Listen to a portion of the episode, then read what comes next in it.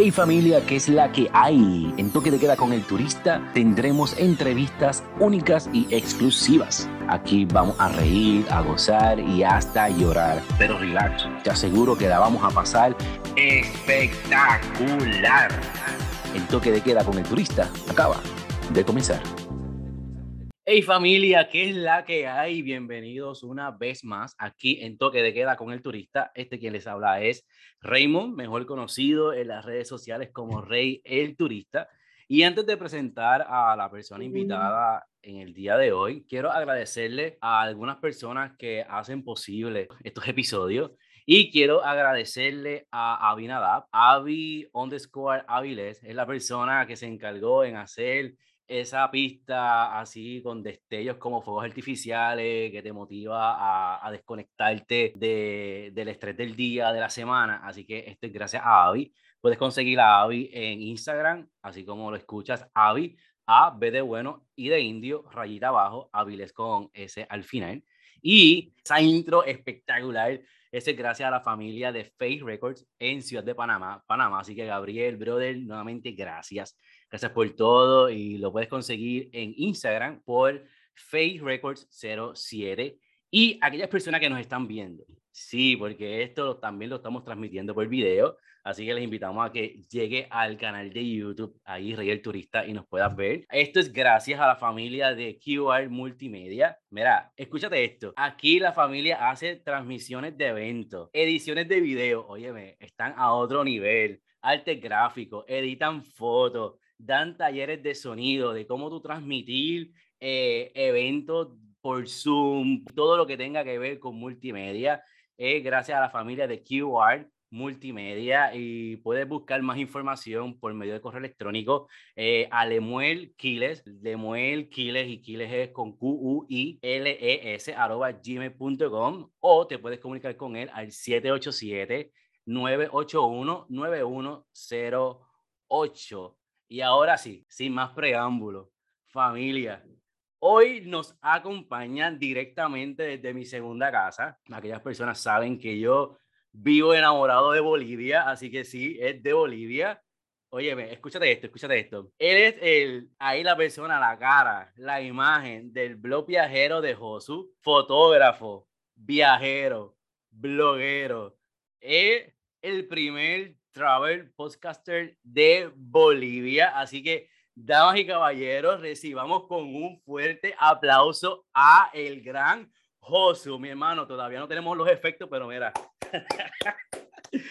¿Qué es la que hay, mi hermano? Pues Gracias, Roy, por la presentación. Un gusto estar aquí. Me encanta saber que más personas en el extranjero que aprecian cómo es Bolivia, lo que tenemos acá, poder difundirlo un poco más y aquí encantado de, de hablar, de hablar aquí contigo. Sí, brother, mira, yo, yo amo Bolivia, o sea, desde aquel momento en que fui con IESEC a, a Bolivia en el 2012, quedé enamorado, regresé en el 2013 y después dije, necesito volver a Bolivia, pero todavía no he vuelto, así que tengo, tengo algo pendiente, hay muchas cosas que han cambiado, obviamente, Así que quiero regresar a Bolivia. Yo conozco a Josu en, el, en medio de la pandemia. Tuvimos la oportunidad de poder compartir en unas conferencias y curiosamente, pues ese día compartimos nuestras experiencias de viaje. Así, ¿verdad? Que desde 2000...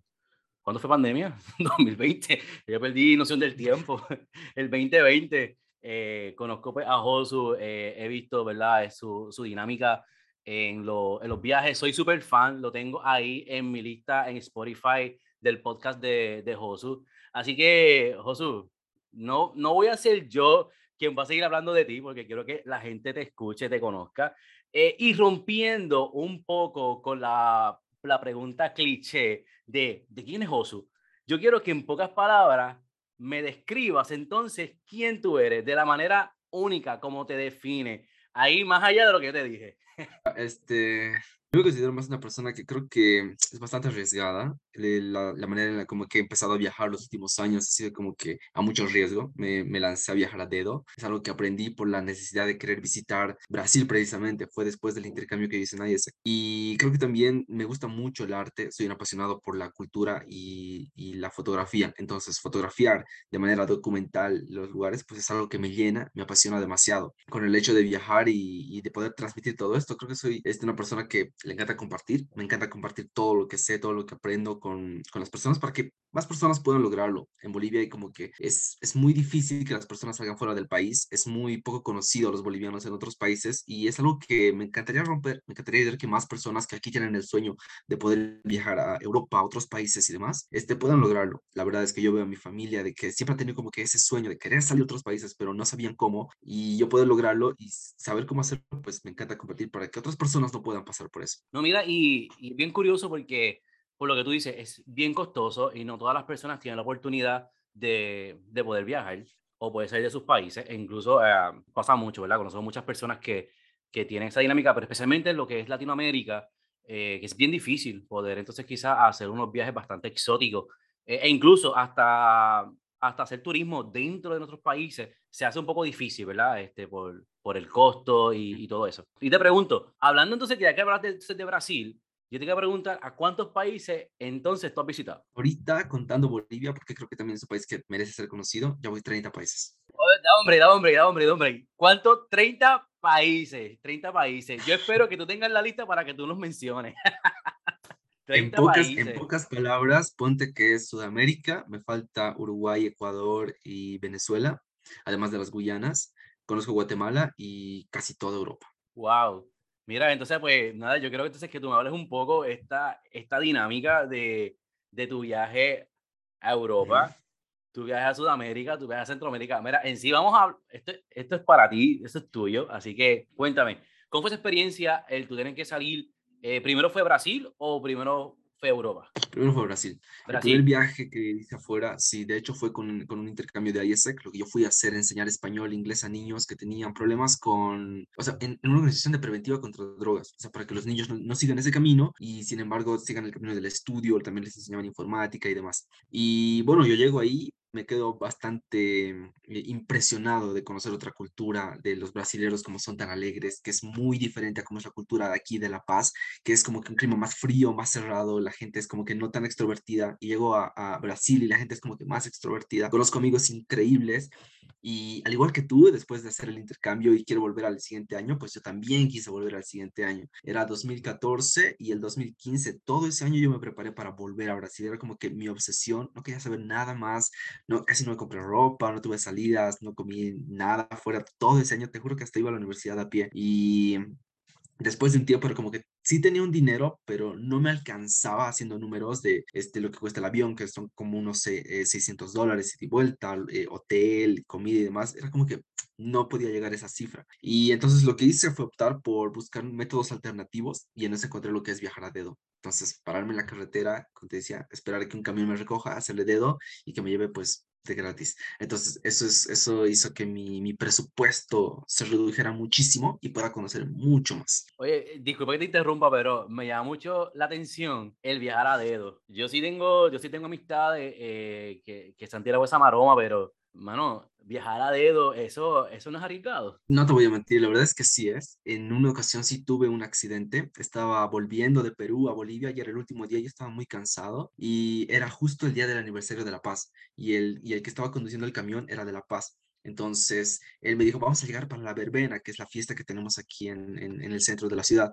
Y estaba yendo súper rápido. Y en una de esas es como que eh, perdió el control y justo, bueno, 10 minutos antes, como estaba yendo tan rápido y bien curvas, yo estaba pues así como que bailando en el asiento. Y para no moverme tanto me puse el cinturón, así ya estoy más sujetado. Pasaron esos 10 minutos y el, el camión pierde el control y se choca contra, contra la montaña, contra una pared así que una, roca gigante, nos chocamos durísimo, yo sentí como el, cinturón me sujetó, todo el tren delantero del camión se destruyó, este, el conductor, por suerte, o sea, también estaba bien, solo se agarró del volante, pero sí fue un, accidente de, de, consideración. Y si no hubiera sido por el cinturón, probablemente, si es que no salía por el parabrisas, mínimo tal vez nos rompía la cabeza.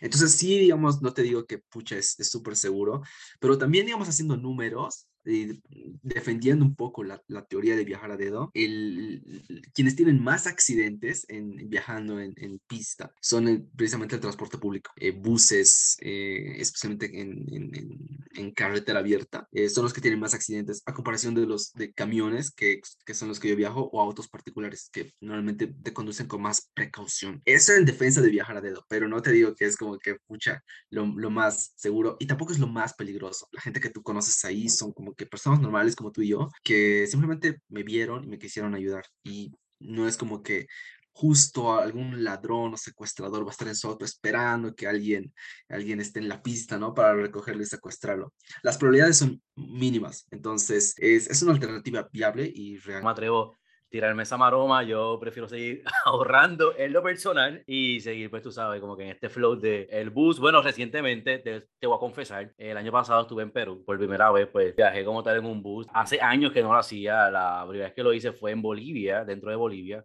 que fueron como unas 7 u 8 horas que viajé en bus, pero en esta ocasión, pues para poder llegar a otro lugar, pues, pues hice como que como tal mi primer viaje solo en, en, un bus. Así que eso es lo que estoy poco a poco en ese flow, pero no creo que todavía me tire a, a ese evento de, de dedos.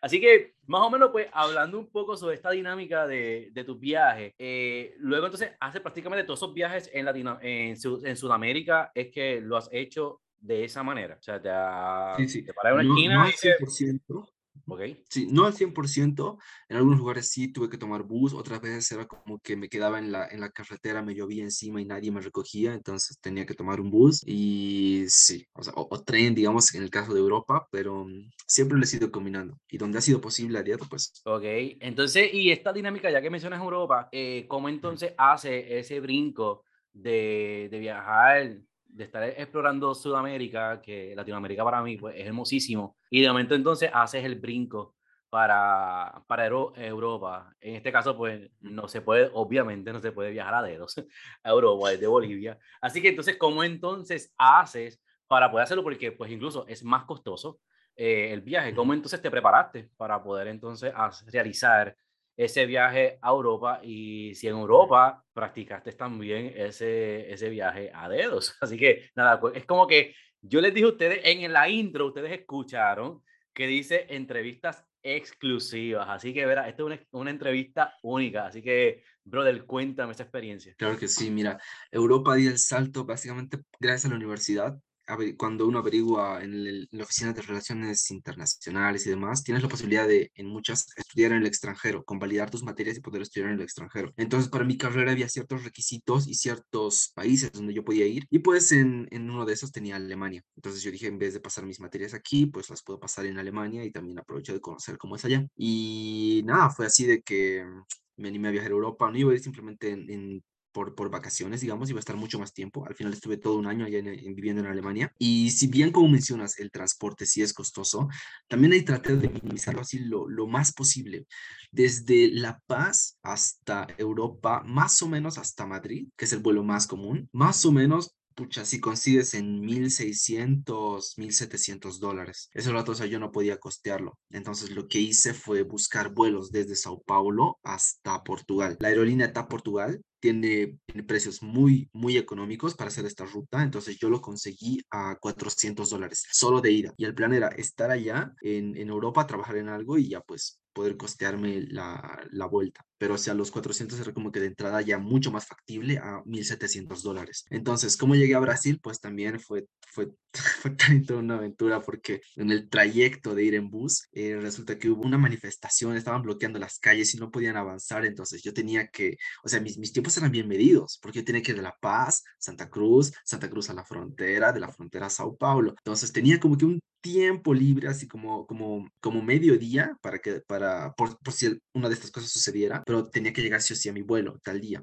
Entonces, en Santa, antes de llegar a Santa Cruz hubo un bloqueo y desde, San, y desde ese medio camino hasta Santa Cruz tuve que llegar haciendo dedo y ya de ahí tomé otro bus hasta la frontera y de la frontera sí ya tomé un bus directo hasta Sao Paulo y finalmente pude tomar el, el, vuelo. Pero ahí también tuve un problema llegando a, llegando a Sao Paulo al aeropuerto porque yo no sabía que cuando, digamos, mi visa, la que tenía, era de Alemania. Entonces, el primer lugar al que yo tenía que llegar era a Alemania pero mi pasaje era Sao Paulo, Portugal. Entonces no me querían dejar tomar el vuelo. O sea, me dijeron, no, eh, no tienes la visa de Portugal, no vas a llegar ahí. Yo les explicaba, no, pero que, que, estoy yendo a estudiar, les mostraba mi carta de aceptación de la Universidad de Alemania, que, que, que no, no, estoy, no, estoy, haciendo nada ilegal, simplemente voy a llegar ahí. Quiero estar unos dos, tres días en Portugal para conocer y de ahí tomo un vuelo. Tenía la reservación del vuelo desde, desde Portugal hasta, hasta Alemania. Entonces, luego de que entra a oficina, habla con no sé qué personas, dice, ya,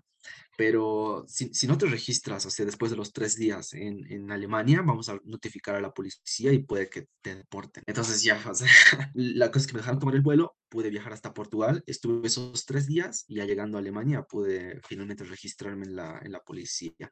Pero ha sido toda una aventura hasta llegar así, no ha sido como que llegas a un vuelo y vas y apareces en Europa, sino para mí, como te digo, ha sido entre viajar a dedo, problemas con la migración, este, eh, buses, intercambiar, esperar a que no haya retrasos, pero ha sido una experiencia súper linda. Me acuerdo, me acuerdo perfectamente el momento en el cual después de, después de llegar a Portugal, subo al metro para ir al centro de la ciudad de Porto, salgo allá afuera y tú ves la calle y no crees que es Europa, es como que no puedo creer que estoy en, en, Europa. Ahora sí no hay como que vuelta atrás, no hay como que, pucha, si me, si me quedo sin plata va a venir alguien, algún familiar a recogerme. Era como que estoy completamente solo en, en, el otro lado del mundo. Y saqué una foto de ese momento y es, es como que de los momentos más, más especiales que uno tiene. Creo que el sueño de conocer Europa es, es grande, yo creo que todos deberían darse la oportunidad, cueste lo que cueste, pero ese momento, ese instante que ves ahí y lo crees y asimilas, es, es, tremendo. O sea, para mí es tanta la emoción que ni siquiera planifiqué mi llegada y al final no tuve lugar donde dormir y ya pues me caminé por toda la ciudad.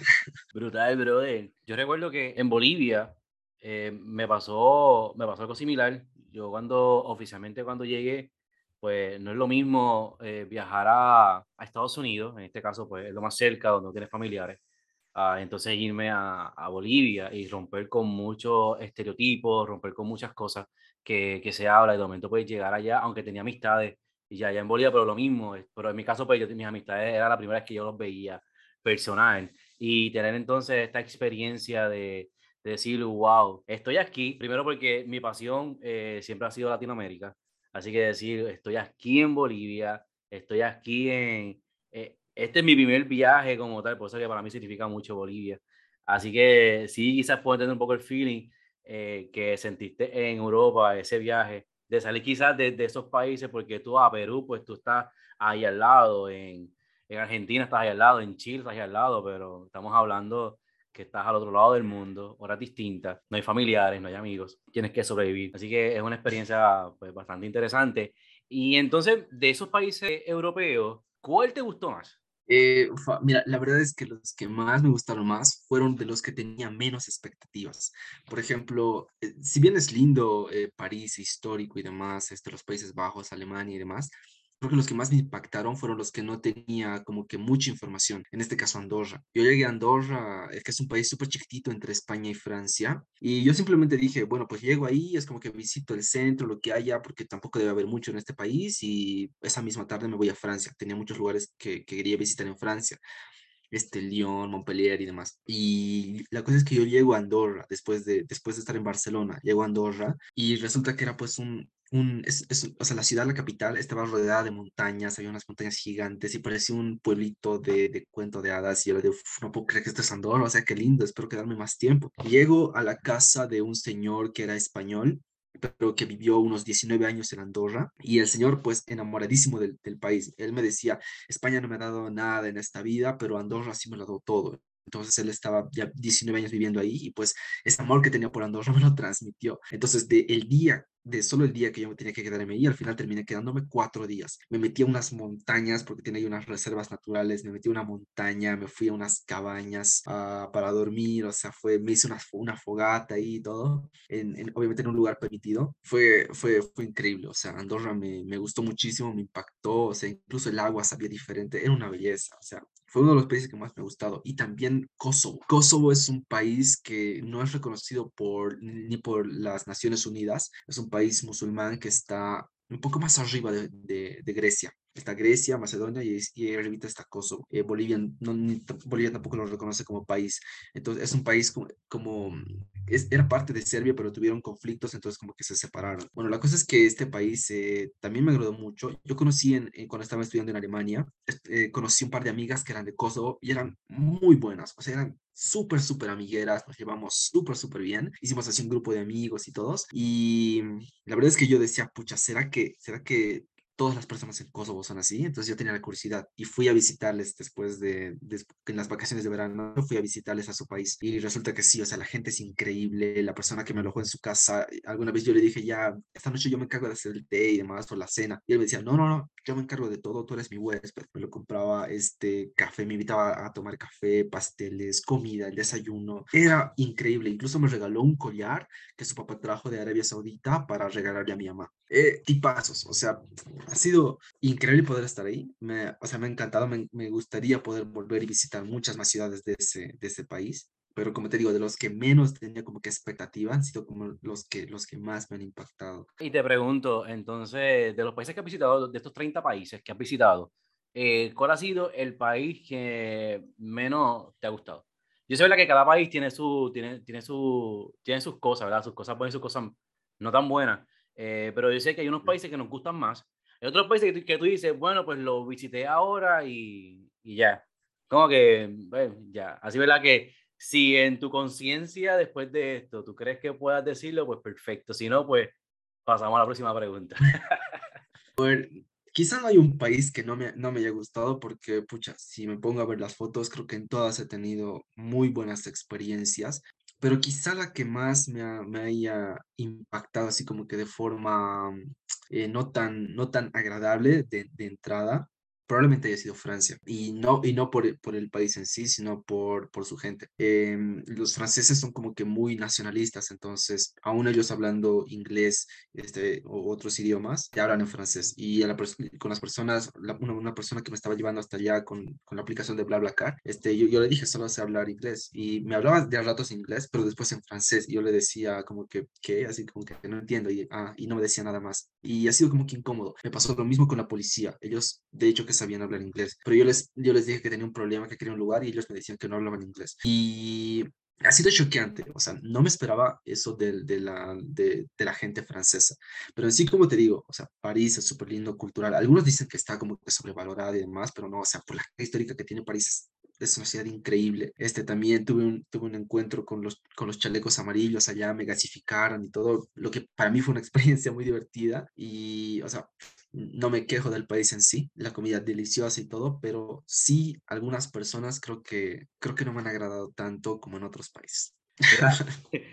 no, yo, yo nunca he ido a Europa, hasta el momento no, no he ido a Europa. Eh, tengo sí metas de poder próximamente poder hacerlo, pero en lo personal, cada vez que hago una comparativa de Europa con un país latinoamericano, acá en las Américas, pues digo, no, espérate, me voy entonces a, y sigo explorando por lo menos acá a América, pero sí, hay que dar el brinco porque muchas personas, incluso no eres, no eres la única persona que lo dice, con razón a, a, Francia. Uno, además de estas experiencias, uno siempre le busca ese lado positivo y, y súper cómico, ¿verdad? Porque al final son anécdotas que, que se quedan con nosotros y, y podemos seguir disfrutándola y compartiéndola con otras personas. Hey, si estás pensando en comenzar tu podcast y no sabes cómo, Anchor, de una manera súper fácil y sencilla, te da la oportunidad de comenzarlo. Lo mejor de todo es que es gratis, así como escuchas, gratis. Aquí puedes grabar desde tu celular y computadora, editar, programar y también distribuir tu podcast en Spotify, Apple Podcasts y otras plataformas entras a anchor.fm, esto es A-N-C-H-O-R.fm, y comienza con ese podcast que tanto deseas. Ahora seguimos con más en Toque de Queda, con el turista.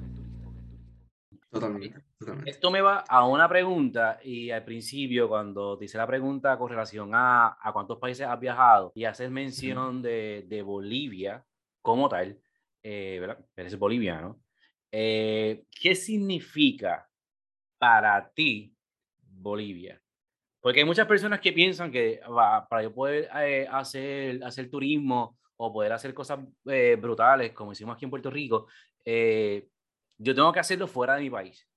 Hay, una, hay unas realidades que cada país tiene que para nosotros como turistas, cuando entramos a los, a los países se nos hace más económico que a la gente local. Pero, y si nos podemos buscar como, hay bastantes cosas que, ay, tu país tiene esto, tu país no tiene aquello. Por ejemplo, en mi caso, pues yo cada vez que hablo con los panas míos, ¿verdad? De Bolivia, porque esa es la idea, estar con un boliviano, o cualquier parte de Latinoamérica, vamos. Yo siempre lo, eh, mi área de, de hacer el jaque mate en el juego es de que yo tengo playa. O sea, yo vivo a casi 20 minutos, la playa más cerca me queda como a 20 minutos en auto. Así que ese es mi jaque mate. eso es lo más eso es una de las cosas más exóticas que tiene Puerto Rico, es que tenemos playa donde quiera, ¿verdad? A, pesar de las circunstancias políticas que podemos estar viviendo, exacto. Tenemos, o sea, cuando tú, te vas al aeropuerto y rápido, rápido tienes una, tienes ahí playa, ahí. O sea, que es algo bien exótico.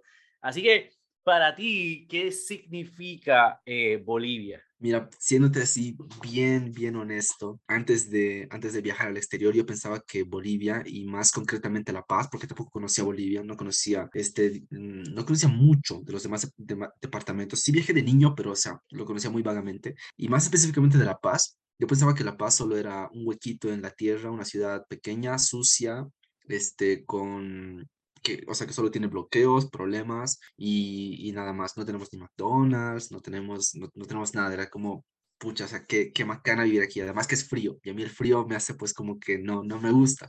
Y es muy seco y como tengo renitis, pues a veces no puedo respirar bien. Y yo de, pucha, ¿qué, qué, qué? O sea, no las recomendaba a nadie, La Paz, la verdad. Hasta que fui a Brasil y la verdad es que sí algunas personas yo les dije, sí, La Paz, es como que mm, más o menos así. Estuve allá, la pasé súper bien en Brasil y luego cuando volví aquí a, luego de, intercambio, cuando volví acá, este, yo mira La Paz así como que con, con otros ojos, era como que, pucha, o sea, las cosas que que tenemos aquí, las cebritas, las cholitas, la parte cultural, no las he visto en Brasil. Y oye, qué, qué interesante, o sea, que, porque nunca me he dado cuenta de esto, ¿no?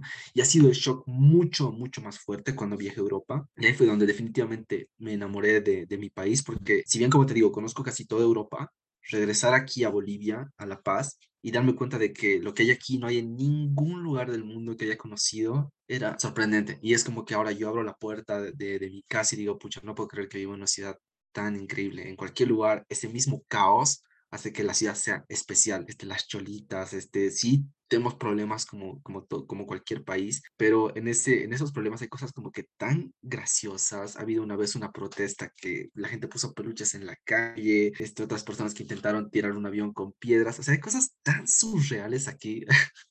es que la verdad, yo me sorprendo demasiado. Y me encanta aquí, me encanta Bolivia, me encanta mi país y lo aprecio, aprecio demasiado. Sé que no tenemos playa. Mira, tú sabes que hablando, de las, hablando de las protestas, eh, y es algo súper interesante porque en Puerto Rico, en el verano del 2019, cuando sacamos al gobernador, aquí se, se trabajó lo que fue el famoso perro combativo, o sea, eh, que eso fue algo también que corrió el mundo entero, ¿verdad? Así que yo creo que cada país tiene esa, esa, eh, esa marca eh, política, eh, social, cuando el pueblo se quiere unir, ¿verdad? Y, y para hacer también, para que se vayan estos tipos, pues se llama lo viral, ¿verdad? Y el mensaje pueda llegar un poco más rápido, pues se utiliza lo que es la creatividad. Y hablando de creatividad, y quiero más o menos enfatizar en algo, porque tú hablaste sobre algo, quizás las personas cuando nos escuchen van a decir, que allá no existe un McDonald's. No, familia, en Bolivia eso no existe. Una de las cosas también que yo torturo a los panas míos bolivianos es que yo cuando estoy en un McDonald's aquí en Puerto Rico, pues yo les tiro una foto, como que mira lo que estoy comiendo hoy. Así que también lo que es la playa y el McDonald's, yo creo que es un golpe bajo bastante fuerte para ganar cualquier lucha con cualquier compa boliviano boliviana. Así que que sí, allá no, allá eso no existe, e incluso creo, si no me equivoco, o, al menos cuando yo fui en el 2012-2013, Burger King, más costoso, ¿verdad? Comparado con los restaurantes locales. Así, ¿verdad? Que no todo el mundo podía comprar. Yo recuerdo, y te voy a contar una, te voy a contar una experiencia, bro, de rápido, porque sé que hay otras preguntas que quiero llegar, pero me está súper interesante lo que te voy a contar ahora. Eh, yo recuerdo que en el 2012 yo fui a comprar a un, nada, fuimos a comer, y la idea era ir a un Burger King, Aquí en Puerto Rico tú vas como, pues normal, como ves, pues súper económico, este, hay muchas ofertas, demasiadas ofertas bastante económicas. Pues uno pues, siempre va, tú sabes, ahí como, pues, como uno está, en hasta en pijama. Y uno se ve exótico ahí. De momento yo entro al Burger King en Bolivia y yo, el, primer, el primer choque es que yo veo el estacionamiento, habían autos de lujo. Eso para mí fue lo, lo primero, lo, lo que me chocó. Y de momento, cuando yo entro al Burger King, la gente me mira como, ok, que la que hay, este, tú así, como que vestido. Y yo, o sea, yo, yo soy extranjero. Y yo a los muchachos, ¿saben qué? Yo voy a pagar. y, y me acuerdo que saqué la tarjeta de crédito y yo invité con la tarjeta y dije, no, espérate.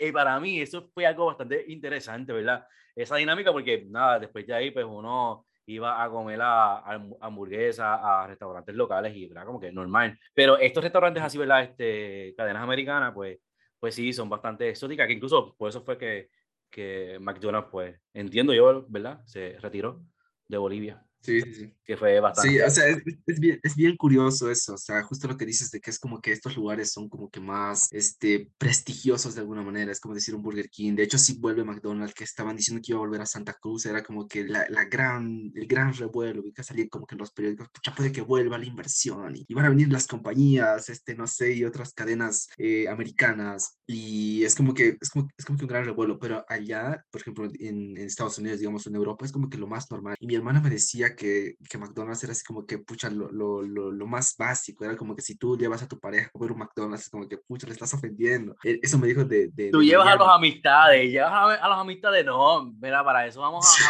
a, a aquí, aquí son los famosos chinchorros, que es lo local. Vamos a un chinchorro mejor y vamos a comer. Ahí, este, no, pero un Burger King, un McDonald's, pues tú sabes, como de que no tenemos dinero full y tenemos hambre, pues tenemos que parar y que pues muchas veces pues lo, lo que está abierto esta tarde. Así que pues ni modo, vamos entonces al McDonald's o al Burger King para poder comer. anuncio no pagado, correcto, anuncio no pagado. Ajá, en cambio aquí, digamos, ir al Burger King es como que ya, pucha, bien, o sea, es como que estatus, ¿no? Y yo lo viví súper fuerte, justo lo que mencionas de McDonald's cuando estaba allá, porque es como que incluso el, lo, lo, lo, más cercano, el, el, viaje más cercano que tenemos aquí en Bolivia es ir a Chile para precisamente conocer el mar, Arica. Y en los paquetes turísticos aquí en Bolivia, y en, en, todo el itinerario que tienen, siempre ponen ir a un McDonald's, porque es como que, y, y todas las personas que viajan así a Chile de, de, Bolivia, siempre la foto comiendo un McDonald's. Es como que, es como que estoy comiendo una McDonald's. Cuando estaba en Europa, conseguía las McDonald's a un euro que era súper barato, o sea, era como que, era, era lo que dices, o sea, no tienes mucha plata, tienes hambre y para llenar. Y de hecho, cuando estuve viajando allá hacia Dedo y todo, como, como te comento, como no tenía mucho presupuesto, finalmente paraba en las McDonald's para comprarme hamburguesas a un euro. Luego de un mes me fui a hacer un, un examen médico y resulta que por la dieta que tenía de McDonald's, mis vitaminas y todo había caído tanto que el, que el doctor me dijo, no sé cómo sigues caminando, porque estás así, eh, estás así tambaleando, o sea, estás como que en lo mínimo de vitaminas. Así que te vamos a inyectar unas vitaminas. Y durante las siguientes semanas me inyectaron, pero la primera que me metieron fue tan, creo, o sea, yo creo que fue tan fuerte que unos segundos después de que me inyectaron me desmayé. Wow. wow. ha, sido, ha sido muy loco, sí. Y siempre cuento esa anécdota, esa anécdota con McDonald's de que, pucha, no, no sé qué tenga, pero no es así lo, lo, lo super high. Y es un gran shock que te llevas cuando eres boliviano al menos. Claro, brother. Mira, y y ahora yo creo más o menos hablar, porque eso fue un paréntesis, ¿verdad? Para las personas que escucharon oh, hace, hace unos minutos atrás sobre el McDonald's, pues esta es la realidad en Bolivia. Así que si piensas viajar a Bolivia, no vas a ver McDonald's.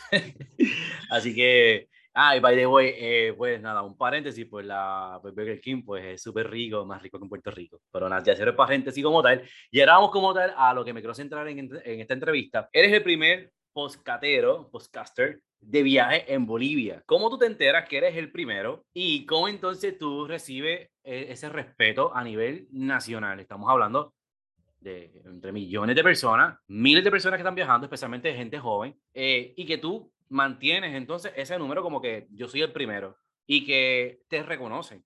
Así que cuéntame un poco, ¿verdad? Y cuéntanos a nosotros, eh, ¿cómo es que te conviertes en ese primer lugar. Claro, mira, este, esto de los podcasts, yo la verdad es que no lo tenía para nada planificado. Era como que mm, ni siquiera escuchaba podcasts, ni los conocía. Entonces, en pandemia, mira, yo regresé de Europa con todas las ganas de viajar por mi país, pero al mes viene la pandemia, todos cerrado, todos en, en, cuarentena. Y yo pues ah, estaba como que muy ansioso, no sabía qué hacer, no podíamos salir afuera y nada. Y estaba viendo, recuerdo, unas historias de, de Instagram y me salió una app que me decía, este, curso para iniciar tu podcast, así. Y yo, ¿qué es un podcast? Así. Entonces me pongo a averiguar y era precisamente eh, como esto, es como, como radio, hablar así en línea y demás. Y digo, wow, o sea, quizá o sea, no hago videos de YouTube, digamos, como, como no sé, Luisito Comunica, de que va a un lugar y otro y demás. No hago ese tipo de cosas porque, no sé, o sea, no sé si no se me daba, no he tenido el tiempo, quizás no he tenido el equipo y demás, pero normalmente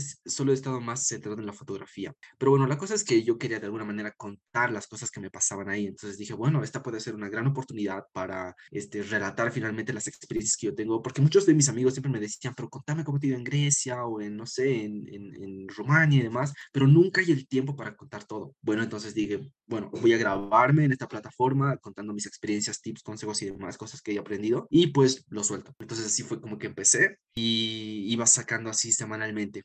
Eh, diferentes países, diferentes temáticas, incluso entrevistando otros bolivianos que hayan salido fuera del país, porque como te digo, lo que yo más quiero es que los, los bolivianos puedan salir del país. Entonces, en, en eso me contacta el, el, el que era en ese momento encargado de Podcasters Bolivia, que es, bueno, ni siquiera sabía que había podcasters bolivianos, pero resulta que ha habido de muchas temáticas, desde juegos, política, cuentos, novelas y demás. Entonces me dice, súper, o sea, podemos formar un grupo buenísimo, así para apoyarnos y demás. Entonces, entonces ahí eh, hablando así con los demás chicos, ¿quiénes más están haciendo podcast de viajes así? Y nadie me respondió. En la plataforma que habían creado y todo, había de muchas temáticas, pero no había de viajes. Entonces yo le dije, el primero que está haciendo de viajes? Ah, sí, creo que sí, me dijo. Entonces recién crearon un espacio de viajes y ya luego de eso se fueron incorporando muchos más. Pero como te digo, ha sido como que muy, no ha sido planificado, no ha sido como que con la intención esa, pero salió. Súper, súper, no, y la verdad que me, me gusta mucho que incluso este, pueden, pueden seguirla, lo pueden buscar en diferentes plataformas donde están los podcasts, Spotify, Apple Podcasts, etcétera. El podcast Viajero de Josu. Así que ahí lo pueden escuchar. Yo soy súper fan, soy sincero, pero yo estuve escuchando el del Cusco y me dieron unas ganas full de, de viajar. Eh, también la música también que le pones de fondo también a, la, a, cada episodio es algo que te, te conecta con, con, el lugar. Así que nada, les invito a que puedan seguir a, a Josu ahí en el podcast, pero más adelante pues vamos a hablar un poco sobre sus, redes sociales. Entonces, esto me lleva, brother, a, a, hacer una pregunta, y es que entonces todo el mundo puede ser un podcaster bloguero. Y si es así, si la respuesta es sí, eh, ¿cómo entonces me puedo convertir en uno? Eh, bueno, para, mira, yo empecé básicamente sin ni siquiera comprarme micrófono ni nada. Yo me ponía una taza de porcelana aquí, el micrófono del, del teléfono delante y empezaba a, hablar con, con, mi teléfono, como, como quien se graba un audio. De hecho, eso sí, ponía la grabadora y empezaba a hablar. Este, no sé si todos puedan hacerlo, bueno, pues está abierto a todos, prácticamente puedo hacerlo, pero creo que lo más difícil es la, la, constancia, que es lo que ahorita a mí me ha pesado mucho porque justo lo empecé ya en mis últimos años de, de la universidad, entonces con esto de la tesis y demás, se me, como que se me juntó todo y hacer capítulos semanales era como que súper pesado, entonces en un rato es como que uf, estallé, era como que implosioné por dentro, ya no podía como que sostenerlo, porque no me gustaría, o sea, no me gusta hacer las cosas como que de pasada, me gusta siempre que tenga contenido de valor, información, calidad y demás. Entonces, había días que me quedaba editando el podcast hasta las, no sé, 4 de la mañana. Pero eso es como que muy yo, o sea, si eres como que muy loco y perfeccionista, o sea, vas a tener problemas. Pero si simplemente te gusta hablar, que, eh, no sé, tus experiencias de viaje dentro de Bolivia, otros países o lo que sea, pues, y, y, no tienes mucho problema con simplemente una edición básica, pues, yo creo que cualquiera puede hacerlo, cualquiera puede entrar a ese nivel y eh, para, que, para que tú lo seas, o sea, depende mucho, digamos, la, la, calidad. Por ejemplo, como la intro que tú preparaste y todo para, para esto, o sea, no es, no, no creo que haya sido fácil contactar a las personas en Panamá y demás. Es, yo creo que ha tomado un tiempo. Hay muchas personas que quizá no tienen ese tiempo o no tienen los contactos. Entonces, hacer algo súper producido puede que sea un, un reto, pero eso no le impide hacer algo como que un podcast simplemente hablando. Y creo que hay varios podcasts que son así. Sí, brother, mira, este, algo que, y comparto contigo, con razón a lo, que es el tiempo, y más cuando estamos estudiando, yo recuerdo que esta dinámica de lo que es el, de lo que es el podcast de El Toque de Queda con el turista, comenzó en pandemia y yo lo hacía por Instagram. Así que luego de, de esta dinámica de la pandemia, eh, las, las cosas comenzaron a normalizarse un poco en la universidad Así que este flow de, de, comenzar el podcast pues queda entonces detenido. Lo tuve engavetado por, por, dos años y no fue hasta que dije, hasta hace poco, dije, no, yo tengo que hacerlo, movilizar las personas y, y, nada, estamos aquí así, ¿verdad? Que cuando, cuando es el tiempo, es el tiempo, pero concurro contigo, todos tenemos una historia que contar. Todos tenemos algo que contarle a las personas, tenemos una expertise, tenemos nuestra área, que somos los duros en la materia, las duras en la materia, Eh, y, y, eso muchas personas quieren escucharlo. O sea, y pensamos muchas veces que, que somos los únicos locos en, la, en el mundo que tenemos este concepto, pero cuando eh, nos adentramos entonces para compartir nuestras experiencias con el resto del mundo, nos percatamos que hay más personas, ¿verdad? Que, que les apasiona lo que, lo que hace y que necesitaban una persona entonces que se atreviera a, hacer, a, pues, a lanzarse para poder entonces seguir con, con esta, con esta dinámica. Eh, entonces, pues hablando también de hacer cosas distintas, eres fotógrafo, soy súper fan de tus fotos, creo que lo sepas, especialmente ese viaje que hiciste a, a El Salar de Uyuni. La verdad que quedé enamorado, esos stories brutal. Nada, brother, la verdad que esos fotos están brutales, están por encima, como dicen en Puerto Rico.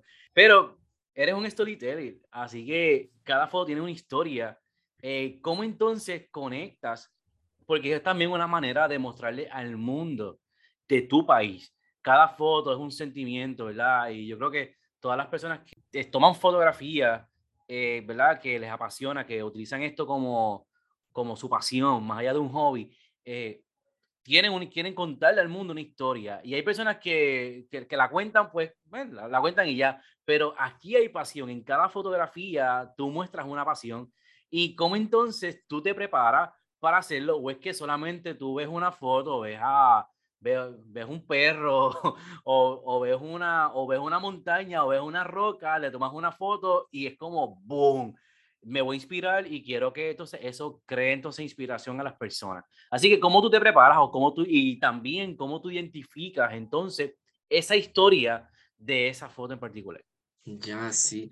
Este, primeramente, gracias por apreciar las fotos. Este, te juro que le pongo súper, súper al mi corazón a cada foto que le tomo. Y es, sí, digamos, en esta parte de, de contar las historias, es algo que mucha gente me lo ha ido diciendo de que fue a las, como que cada foto cuenta una historia y tiene mucho más. Y creo que ese es el propósito de la fotografía, ¿no?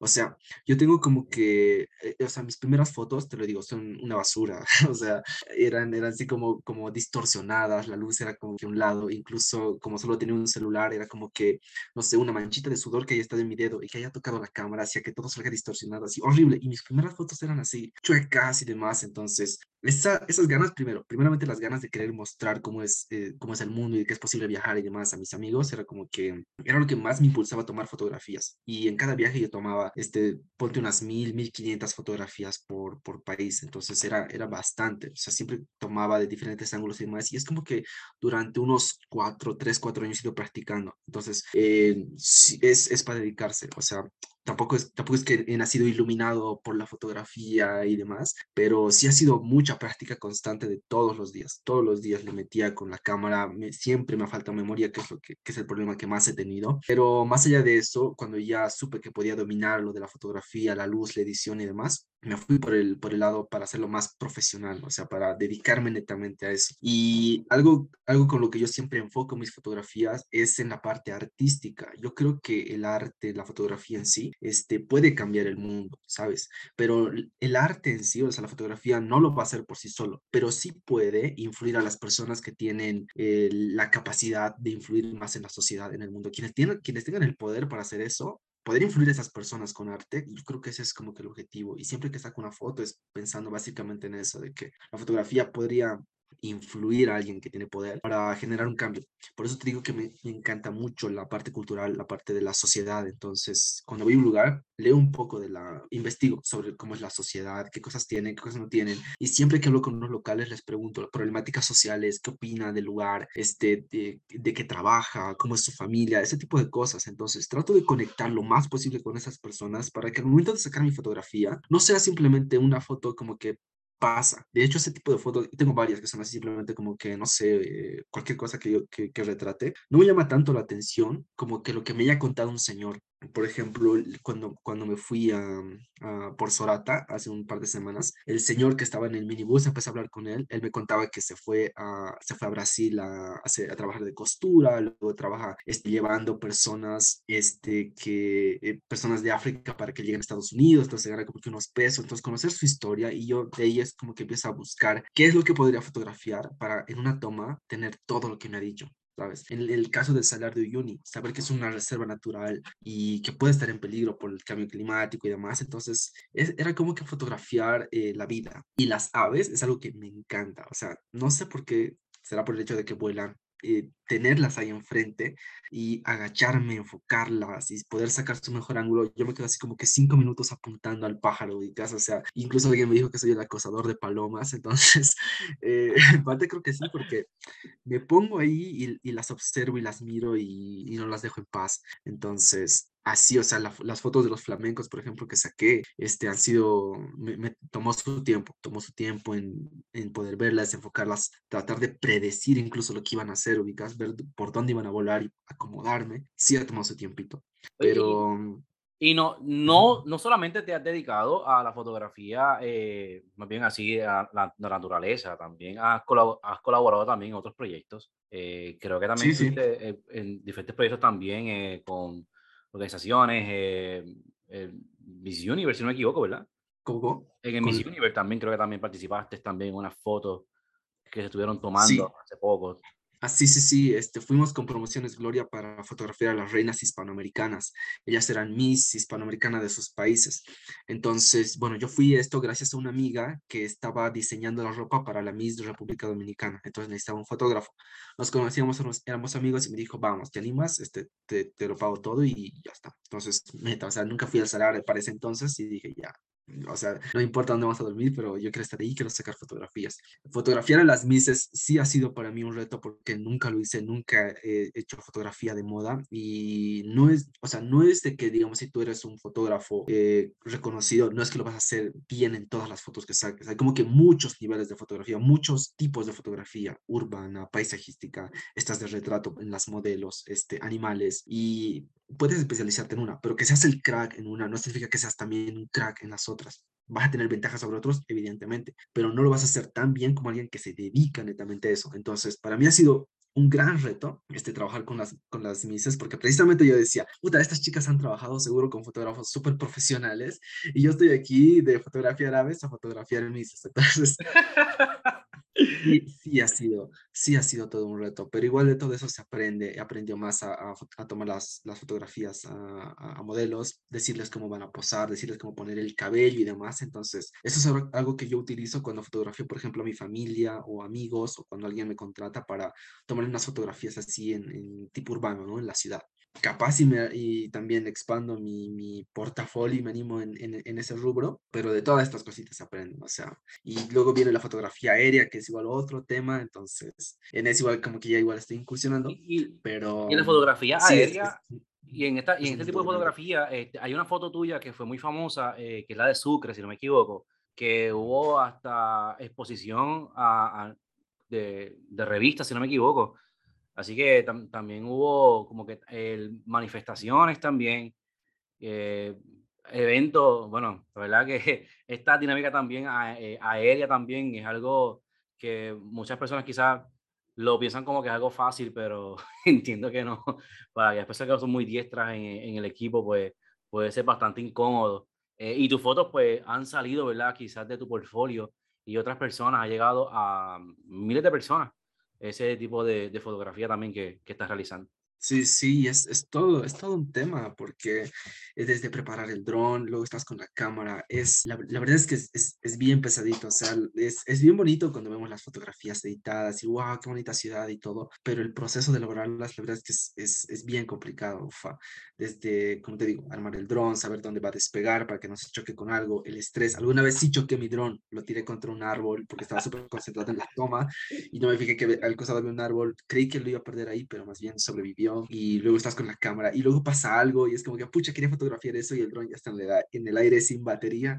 Entonces, es, es, es, bien, al menos si quieres hacerlo así, algo bien eh, súper apasionado, o sea, como te digo, me encanta, entonces tener esas cosas a mí es como que me, me, me pone muy loco. Entonces, es, es, es todo un tema. Es, es, bien trabajoso. A veces no se reconoce.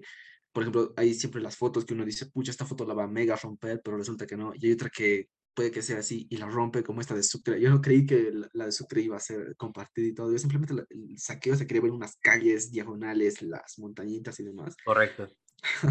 y fue reposteada. O sea, no entiendo muy bien cómo funciona la lógica.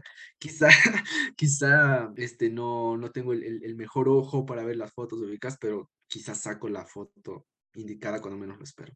Claro, mira, y Mira, ya hablando entonces de esta dinámica de las fotos, eh, te pregunto, ah, ¿has intentado también lo que es el video?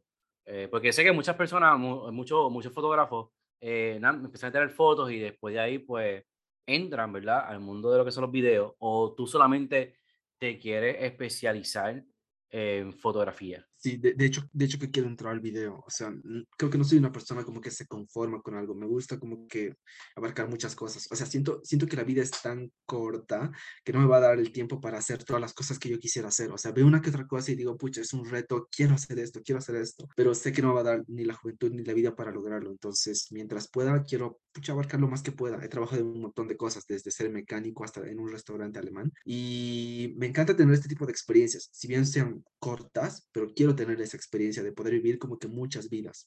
Sí, ya estoy con la, con la fotografía, pero también estoy empezando ahora con el video y ahora estoy empezando a tomar más tomas, estoy empezando a hacer como que más filmaciones y demás, especialmente con el dron. Entonces, sí, de, de hecho que quiero entrar a video, quiero hacer videos y me encantaría hacer también cosas tal vez más documentales, quizá fusionar todas las cosas que tengo ubicas y no, no quiero parar, no quiero detenerme en algo y por eso también salió de los podcasts, este, con los podcasts, este, me gusta mucho escribir, capaz igual me animo a hacer algo con escritura y lo que venga y lo que pueda, pues quiero, quiero hacerlo. ¿Todas tus fotografías son de cámara como tal o también son de celular? Y, y, aquellas, personas que, y, aquellas, personas que quizás no tengan eh, el dinero para ahora mismo adquirir una, una cámara eh, y lo que tienen ese celular, eh, ¿qué recomendaciones tú, le, tú les dices a, a, estas personas que quieren comenzar con la, con la fotografía o con el video, pero se hace un poco difícil poder costear eh, una cámara, entendiendo ¿verdad? que las cámaras son bastante costosas. Claro que sí. Sí, de hecho, las, bueno, las, las, fotos que tomo ahora en viajes y demás, sí son con la cámara y son con el teléfono. Y para las personas, digamos, que sí no pueden costearse algo, estaban en la misma situación que yo. O sea, yo, como te digo, empecé con unos 4 o 5 años viajando solo con mi teléfono porque no tenía más dinero. Y cómo mejorar, pues es full práctica. O sea, eh, hubo, un, hubo un concurso de fotografía en la Universidad de Alemania.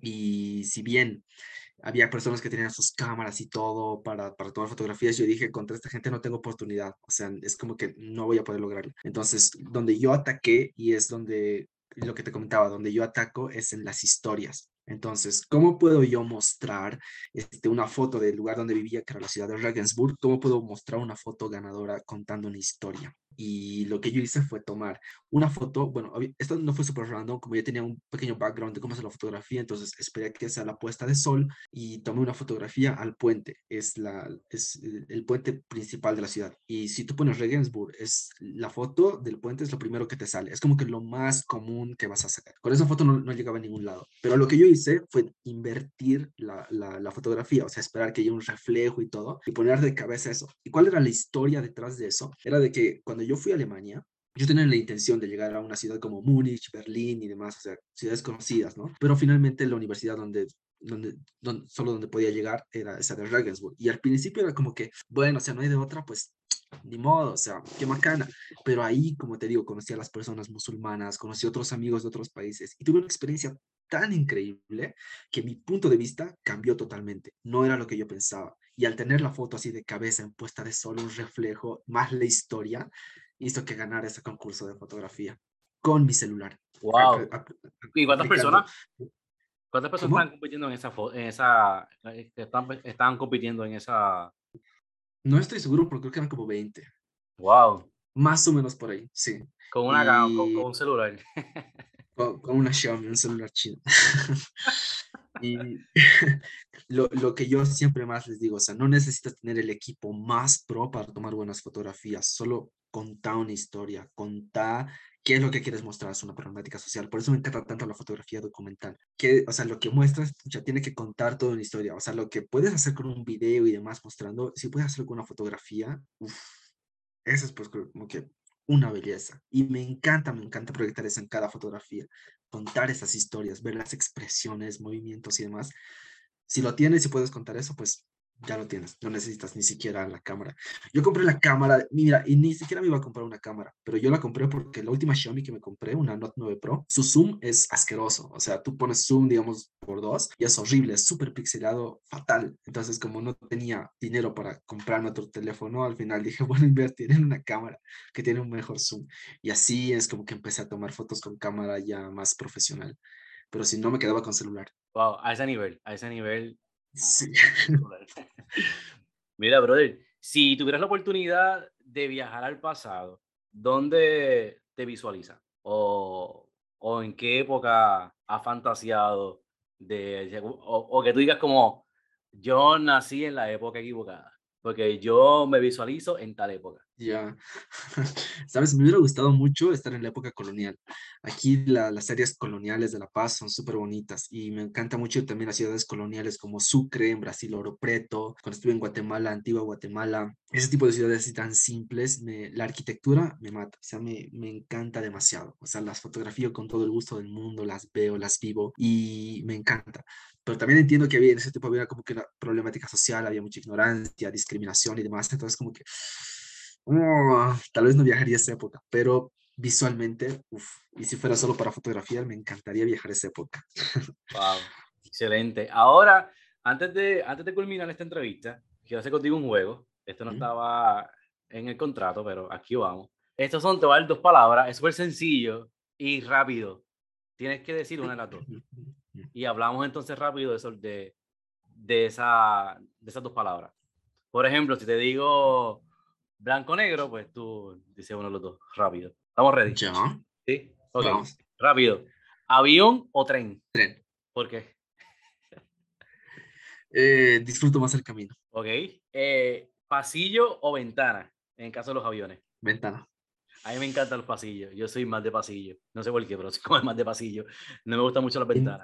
En, tema de buses, sí soy más de pasillo porque puedo estirar más las patas. Pero en, tema de aviones, y puedo salir rápido al baño.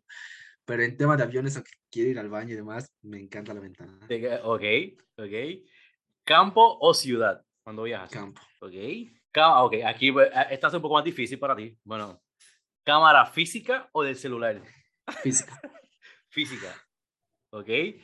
Aquí vamos. Quizás no eres como de este tipo de turistas, pero, o viajeros, prefieres hoteles o Airbnb. Airbnb.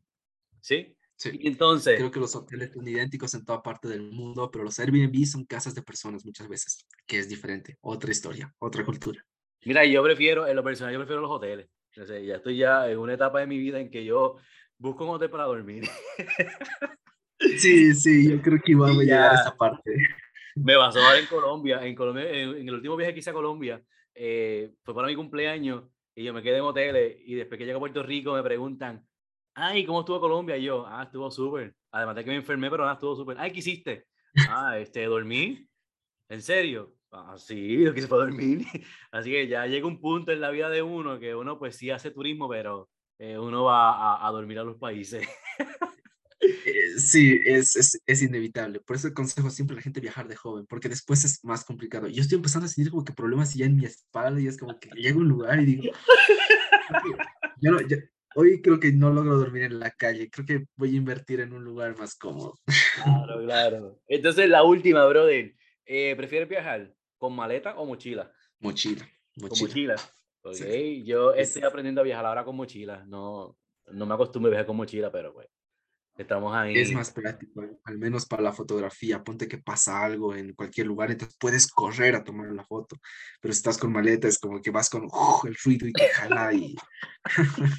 no, está, es bien loco, pero nada, poco a poco uno va evolucionando, ¿verdad? Y también cuando el concepto de los viajes comienza a, a cambiar, eh, pues uno pues intenta pues poder adaptarse a algo más, más liviano.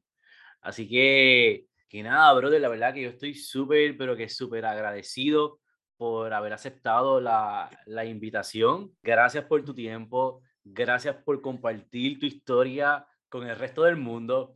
Gracias, ¿verdad? Por todo lo que, por todo lo que haces, por las fotos que haces. Personalmente, te digo que acá en Puerto Rico tienes, tienes un fan de tus fotos, ¿verdad? Y, que, y creo que cada vez que subes alguna foto, eh, lo comento porque me, me impresiona mucho, ¿verdad? Esta dinámica que, que realiza y la pasión, e incluso eres súper inspiración, eh, y lo cuento desde mi, desde mi experiencia. El año pasado comencé como tal con la foto y sí tengo mis amistades que son fotógrafos aquí en Puerto Rico, tengo mis mentores, tengo mi, mi gurú acá en la fotografía que puedo ir donde ellos, eh, pero siempre intento identificar personas fuera de Puerto Rico para poder ver esa pasión y poder descifrar esas pasiones de lo que es la, de lo que es la fotografía y una de esas personas pues eres tú. Así que gracias, ¿verdad? Por esa pasión que transmite a las personas y al mundo de mostrar lo bello que es Bolivia. Así, ¿verdad? Que para mí es, es hermosísimo y como te digo, Bolivia para mí es mi segunda casa. Eh, estoy loco por regresar a, a casa. Así, incluso yo, yo, digo, yo siempre digo que si escribo un libro se, se de mi vivencia, se va a titular Todo comenzó en Bolivia, ¿verdad? Desde el 2012 tengo ese título porque es algo hermosísimo de Bolivia. Así que, brother, ¿dónde las personas pueden conseguirte? Eh, ¿Dónde apareces? ¿En qué red social apareces? Estoy más que todo en Instagram y en Facebook como el blog viajero de Josu, tanto en Facebook como en Instagram. Mi nombre, eh, el nombre de cuenta en realidad es Josu, J-O-S barra baja U barra baja, pero si no pones el blog viajero de Josu y ya te sale. Súper, así que, que ya lo saben familia, sigan a Josu. Eh, no es lo mismo usted escucharlo, los que están escuchando este episodio o aquellas personas que lo están viendo, no es lo mismo a usted entrar y entrar a esta cuenta y yo les aseguro que son de, la, de, son de las pocas cuentas que tú puedes experimentar y puedes disfrutar de, de estos storytelling que te van a apasionar y sobre todo te van a motivar a tu poder viajar a Bolivia y tener esta experiencia eh, en Bolivia, porque en este caso, pues Josu está, Josu está eh, en Bolivia. Eh, y antes de cerrarlo, brother, antes de cerrar, este, ¿qué planes tienes? Este, si tienes algún plan ahora este, fuera de Bolivia o todavía te quedas en Bolivia siguiendo, recopilando historias. Mientras se pueda, pues estar aquí en Bolivia, pero finalmente siempre el objetivo es salir fuera del país. Como te digo, o sea, para mí, sé que hay muchas personas que no valoran Bolivia tal como es y siempre dicen, no, primero conoce tu país y luego ve al extranjero. Pero yo soy muy en pro de que primero ve al extranjero y luego, ve, y luego viaja dentro de tu país porque solo así lo aprecias, en especial en, en el caso de Bolivia. Y siempre, o sea, no puedo decirte anda al extranjero si yo no estoy en el extranjero o si no estoy yendo planificando. Entonces, el plan siempre, siempre va a ser salir afuera. Y en proyectos me encantaría, me encantaría hacer un fotolibro este, en Sao Paulo. La mayor cantidad de, de migrantes en Sao Paulo son bolivianos, entonces poder estar con ellos, conocerlos, contar su historia, porque hay mucha gente que va para hacer costura, pero no todos están en ese plan. O sea, hay quienes ya tienen sus empresas y demás. Entonces, aquí, si alguien se va a, para decirles, para lo que se cree, para hacer, para hacer costura pero me encantaría mostrar otra realidad. Me encantaría poder contar sus historias, sus vivencias, mostrar cómo viven y hacer algo pues interesante para recordar un poco a quienes de alguna manera han tenido que dejar el país por, por trabajo en especial y quizás reivindicarlos de alguna manera. Súper, nuevamente, brother, este, la, la, plataforma es el blog viajero de Josu. Ahí consigues al brother y, y nada, le hace muchas preguntas como yo, que lo, a veces lo, lo, le llenó eh, el DM, se lo llenó como que, brother, ¿qué es la que hay? ¿Qué estás haciendo? Cuando estuve en el salario Junior y yo por poco muero. Así que, brother, nuevamente gracias y gracias a ustedes por estar aquí eh, en sintonía en este episodio. La verdad que estoy súper agradecido. Eh, les recuerdo que me pueden seguir en las diferentes redes sociales como en Facebook, Instagram, Twitter, eh, como Rey el Turista y en el canal de YouTube también Rey el Turista. Y también puedes conseguir en la página, estamos estrenando página nueva, reyelturista.com, reyelturista.com, nuestro blog. Así que también ahí estamos contando también historias. Y nada, ya dicen que todo lo bueno llega a su final. Así que nos vemos en un próximo episodio por aquí, por En Toque de Queda con el Turista. Gracias.